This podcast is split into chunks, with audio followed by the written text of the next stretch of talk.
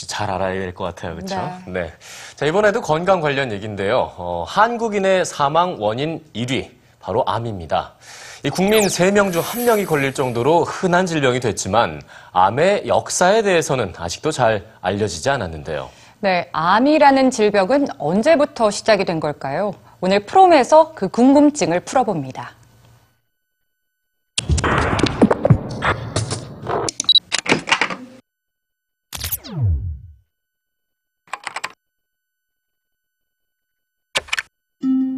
지난해 유명 여배우 안젤리나 졸리가 암을 예방하기 위해 자신의 유방을 절제하는 수술을 받아 화제가 됐는데요. 이번에는 난소까지 제거할 예정이라고 밝혀 또다시 이목이 집중되고 있습니다. 세포가 불안전하게 성숙하거나 과다하게 늘어나는 등의 세포 유전자 이상을 뜻하는 암. 과학은 눈부시게 발전하고 있지만 아직까지 정복하지 못한 질병인 암은 인간에게 큰 두려움으로 남아있는데요. 특히 다른 질병과는 달리 역사 기록에서 발견된 사례가 거의 없는 데다 현대에 들어 급격하게 증가하면서 암은 현대인의 질병으로 여겨져 왔습니다. 하지만 정말 그럴까요? 최근 영국 더럼대와 대형 박물관 연구진이 지난해 수단 나일강 인근에서 발견한 한 남성의 유골에서 암의 흔적을 찾았다고 발표해 학계가 술렁이고 있는데요. 이 남성은 약 3,200년 전에 전이성 암으로 사망한 것으로 추정되며 이것은 지금까지 알려진 사례 중 가장 오래된 전이암의 증거라고 하니 암은 고대에도 존재했다는 것을 알 수 있죠. 조금 더 거슬러 올라가 보면 놀랍게도 암의 흔적은 인류의 탄생 전에도 있었습니다.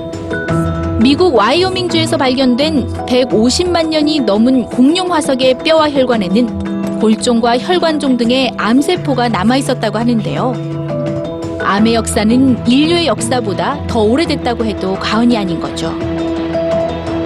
사실 이 암이라는 단어도 이미 2500여 년 전에 지어졌습니다. 최초로 암을 다뤘던 사람은 그리스 의사이자 현대의학의 아버지인 히포크라테스인데요. 그는 병든 조직들이 마치 개의 모양과 같다고 해서 악성 종양을 개를 의미하는 단어로 기록했고 오늘날 암이라는 단어는 바로 여기에서 유래됐다고 알려져 있습니다. 이렇게 길고 긴 암의 역사만큼이나 암세포 자체도 엄청나게 긴 생명력을 가지고 있는데요. 보유자가 죽어도 영양만 공급되면 계속 성장하는 특징 때문에 한 여인의 암세포는 그녀가 죽은 후에도 연구에 쓰이고 있다고 합니다. 그 이름은 헬라세포. 헨리에타 렉스라는 자궁경부암 환자에게서 채취한 이 암세포는 1951년부터 지금까지 전 세계에서 각종 임상실험과 치료제로 사용되며 역사상 최초의 죽지 않는 인간세포로 남아있는데요. 60여 년이 지난 지금까지도 5천만 톤 이상의 세포가 그녀를 대신해 살아있지만 그녀와 가족들에게 암세포 채취에 대한 그 어떤 동의도 구하지 않았다는 사실이 논란이 되고 있습니다. 최근 국가암정보센터가 조사한 통계에 따르면 암 환자의 5년 생존율은 66.3%로 암의 완치율이 해마다 높아지고 있는데요. 인류 이전부터 존재했지만 여전히 베일에 쌓여 있는 암.